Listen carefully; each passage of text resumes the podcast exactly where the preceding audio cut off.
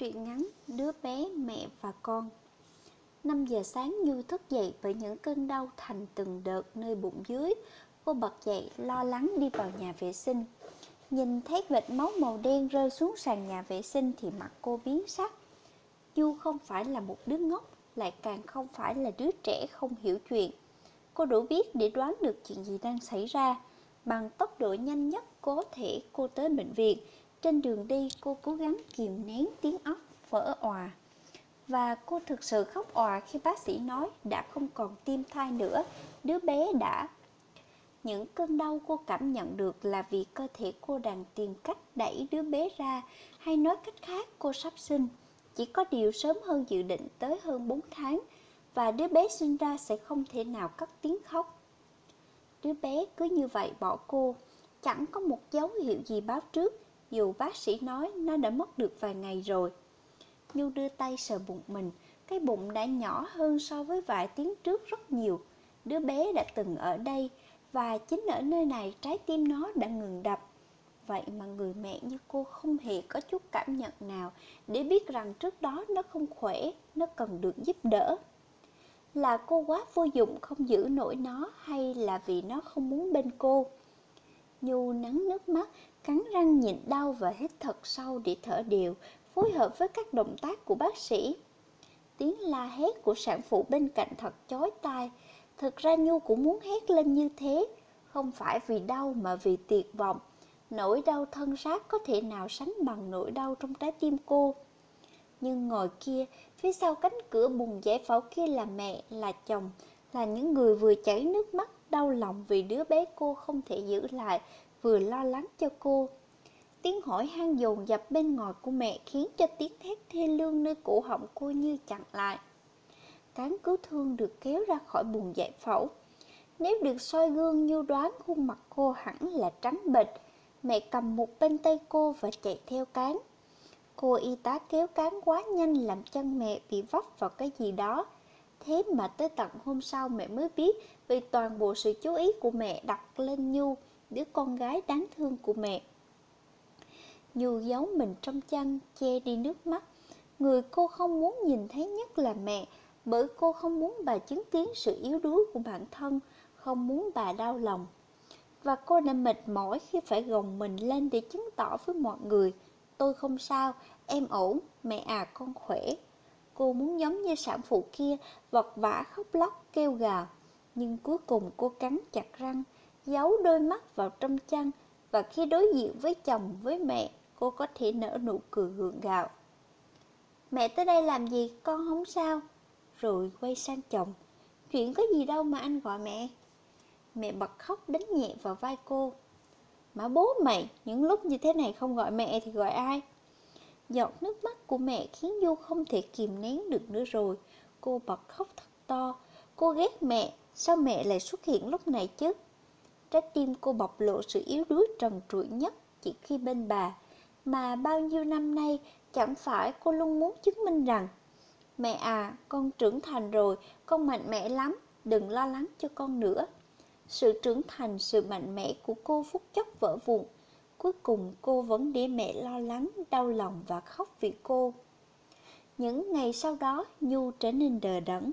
Đứa bé không phải sảy mà là mất trước đó rồi mới sảy.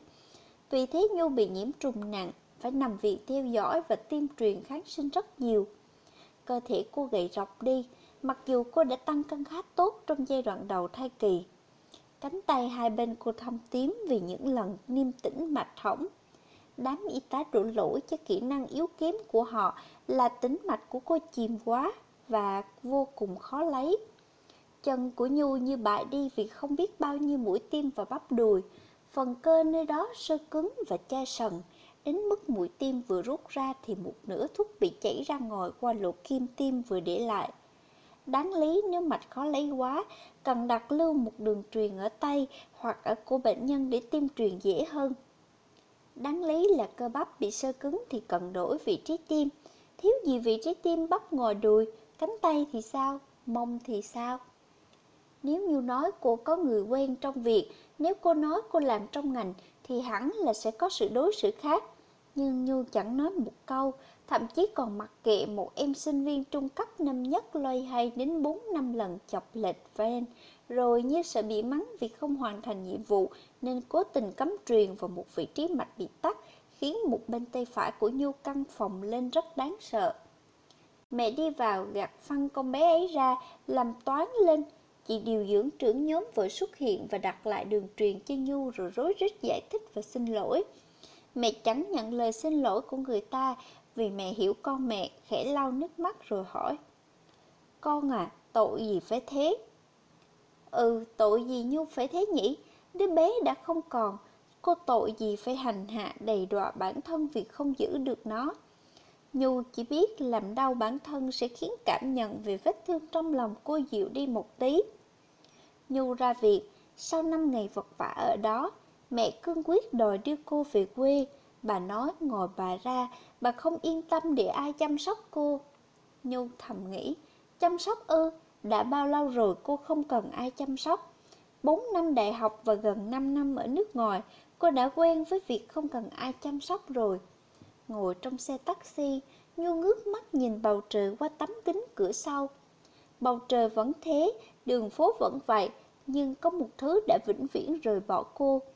Cô chẳng cần chăm sóc quan tâm, cô chỉ cần điều đã mất đi kia quay trở lại.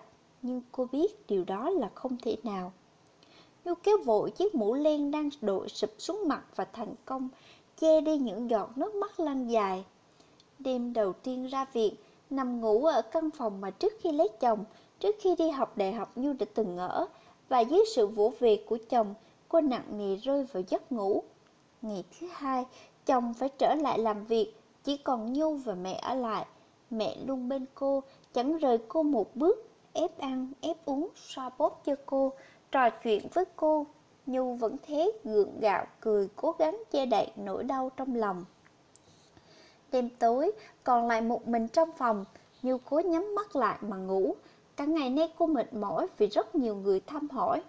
Mỗi một lời hỏi lại nhắc cô phải đối diện với sự thật, lại khiến cô muốn khóc.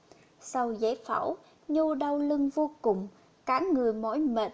Mẹ nói ghế đẻ đều như vậy.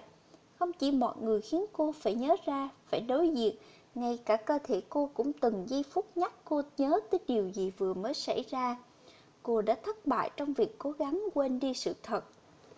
Nhu ngồi dậy, lấy khăn lau nước mắt. Nương theo ánh đèn ngoài đường, cô mở ngăn kéo tìm bịch khăn giấy. Nhu nghe thấy mấy tiếng cạch cạch vang lên thì đưa mắt nhìn về phía cửa sổ. Bịch khăn giấy trên tay rơi xuống đất khi Nhu nhìn thấy ngoài cửa sổ là một bàn tay bé xinh đang gập cửa. Nhu chạy ào tới bên cửa sổ thì chẳng thấy bàn tay kia đâu nữa, chỉ thấy cánh cành cây hồng bên ngoài đập vào khung cửa sổ. Gió bên ngoài gào rít khiến cành cây đập vào khung cửa mạnh hơn, nhiều hơn. Nhu ngồi bệt xuống đất, đưa tay bưng mặt. Thứ vừa rồi rõ ràng là một ảo giác, một ảo giác của bản thân cô bởi phòng của cô ở trên tầng 2. Sau đêm đó thì mỗi tối Nhu đều nhìn thấy ít nhất một lần bàn tay nhỏ bé của trẻ sơ sinh gõ vào cửa sổ phòng cô. Và đêm nào cô cũng khóc, Cô biết ảo giác nó sinh ra là vì cô quá lưu luyến đứa trẻ, không muốn rời xa nó. Nhưng nó cũng chẳng thể ở lại với cô, chỉ có thể đứng ngoài cửa sổ nhìn cô. Cô đã không có cơ hội nhìn ngắm nó khi sinh ra, cũng không có cơ hội được ôm nó vào lòng. Thứ duy nhất cô có thể hình dung về đứa bé chỉ là một lòng bàn tay đêm đêm cứ cố chấp gõ trên khung cửa sổ phòng cô. Lý trí cho Nhu biết cô cần phải chấm dứt tình trạng này, Cô biết mình có lẽ cần điều trị tâm lý, nhưng tận sâu trong trái tim của cô, cô không hề muốn. Cô khát khao được nắm bàn tay ấy, Nhu trở nên gầy rộc đi vì những đêm mất ngủ mà không được ăn. Người luôn bên cô xót xa nhìn cô và cũng lén khóc không biết bao nhiêu lần là mẹ. Mấy đêm sau đó Nhu phát sốt, trong cơn mê sản cô lẩm bẩm Đừng gõ cửa nữa, mẹ xin con, mẹ không giữ được con, mẹ xin lỗi. Đừng gõ cửa nữa, mẹ xin lỗi mà. Mẹ bên cạnh cô cả đêm, bà sửng sốt khi nghe được những gì cô nói. Bà nhìn theo hướng cánh tay Nhu vương tới trong cơn mê sản và thấy cành cây bên ngoài đập vào cửa sổ. Nhu dứt sốt và tính lại thì đã là buổi chiều của mấy ngày hôm sau. Cô đưa mắt nhìn về phía cửa sổ, ánh nắng chiều qua khung cửa sổ trở nên gay gắt hơn thường ngày. Cô gượng dậy, tiến về phía cửa sổ và rồi bần thần nhìn thấy cây hồng trồng sau nhà. Gần với cửa sổ của phòng cô đã bị chặt từ lúc nào. Cửa phòng cô mở, mẹ đi vào với một chén cháo trên tay. Mắt mẹ còn sưng, hình như mẹ cũng đã khóc rất nhiều. Nhu cười yếu ớt. Con sốt một chút thôi, dọa mẹ sợ rồi à. Mẹ cứ ngồi im lặng trong khi Nhu ăn. Đợi đến khi Nhu nuốt xuống thì cháu cuối cùng mẹ mới nói. Con không có cần tỏ ra mạnh mẽ nữa đâu. Với mẹ con mãi là đứa con bé bỏng. Mẹ thà nhìn con gào khóc còn hơn thấy con gượng cười. Nhu tránh đi ánh mắt mẹ, nhưng ánh mắt cô vô tình lại dừng bên cửa sổ. Mẹ cầm tay cô, cố gắng kìm nén xúc động mà nói. Con mới có đứa bé hơn 4 tháng mà đã thương nó đến đứt ruột đứt gan như thế, thì mẹ đã có con gần 30 năm nay còn thương con đến mức nào? Mẹ đưa tay xoa khuôn mặt đã gầy sột của Nhu. Con à, mẹ xin con đừng thương đứa bé nữa, hãy thương lấy mẹ. Giọng mẹ trở nên nghẹn ngào, còn tay Nhu ù lên, mắt nhòa đi vì lệ. Cô bối rối quay sang nhìn mẹ. Sao mới mấy hôm trong mẹ đã tiều tụy và trở nên già cỗi thế này? Mẹ vừa nói vừa khóc một hồi mà quay sang thấy Nhu cứ ngơ ngác nhìn. Có lẽ cái sự ngơ ngác của cô cũng khiến bà nổi giận. Bà gạt nước mắt, bất ngờ kéo Nhu đang ngồi trên giường ngã vào lòng bà theo tư thế nằm bò. Tay bà cứ thế tét mạnh vào mông cô, vừa đánh bà vừa quát. Con hư lắm, bao nhiêu tuổi rồi mà còn vẫn làm mẹ lo lắng. Mẹ đánh cho chừa đi này, chừa này. Mẹ cứ đánh cho đến lúc chồng Nhu thấy ồn ào vội xông vào phòng. Anh ôm chặt lấy Nhu mà lôi ra. Anh rất bối rối, không hiểu tình huống gì đang xảy ra. Nhu xoa xoa cái mông đau điến. Mẹ già rồi mà khí lực vẫn còn mạnh thế. Phải gần hai chục năm rồi cô chưa bị mẹ tét mông. Nhưng phải nói đúng là bị đánh đau khiến cô tỉnh táo lại. Cô len lén nhìn mẹ đang đỏ ngầu mắt thở phì phì đứng một bên. Mái tóc mẹ đã bạc màu, làn da đã đồi mùi, nhưng ngay cả khi tức giận thì khuôn mặt già nua kia vẫn toát lên sự yêu thương và quan tâm vô hạn đối với cô. Nhu yêu nhất là ai? Là mẹ mà, thế nên cô mới luôn luôn chứng tỏ mình cứng cỏi, mình trưởng thành là vì sợ mẹ lo lắng. Vậy mà sao lần này cô lại khiến mẹ lo lắng đến như vậy? Cuối cùng trong vòng tay chồng, Nhu bật cười và bật khóc, cô nói Mẹ, con sai rồi, con xin lỗi. Tối đó Nhu vẫn mất ngủ, cả đêm vẫn nhìn chằm chằm vào cửa sổ, nhưng không thấy được bàn tay bé nhỏ nào gõ vào cửa nữa. Đồng hồ điểm 6 giờ, bên ngoài đã mờ sáng. Nhu đứng dậy đi tới bên cửa sổ, khẽ chạm tay vào khung cửa kính, cô thở dài. Nếu đã không thể ở bên mẹ, thì hãy đi tới nơi nào tốt đẹp hơn con nhé. Mẹ xin lỗi, mẹ cũng không thể theo con, nơi này còn nhiều người quan trọng với mẹ. Ngập ngừng một chút, cô nói, cảm ơn con đã tới với bên mẹ. Như luôn tin rằng sự xuất hiện của bất cứ điều gì cũng phải có ý nghĩa của nó. Lần này cô cũng tin như thế. Có điều trước đó cô nghĩ rằng việc đứa bé đến bên cô và mất đi thì ý nghĩa của nó là khiến cô phải nếm trải nỗi đau đớn lớn nhất từ trước đến nay. Nhưng ngày hôm qua đã giúp cô nhận ra sự xuất hiện và mất đi của đứa bé để giúp cô hiểu được lòng mẹ. Chỉ khi mất đi cô mới nhận ra cô yêu thương đứa bé như thế nào và đứa bé để giúp cô nhớ ra rằng mẹ cô yêu cô biết chừng nào. Tự lập quá khiến cô quên mất cô còn được yêu thương, còn được mẹ che chở. Thế nên cô đã nói, cảm ơn con đã tới bên mẹ, nhưng vế sau của nó, cảm ơn mẹ đã là mẹ của con thì cô dằn lòng lại.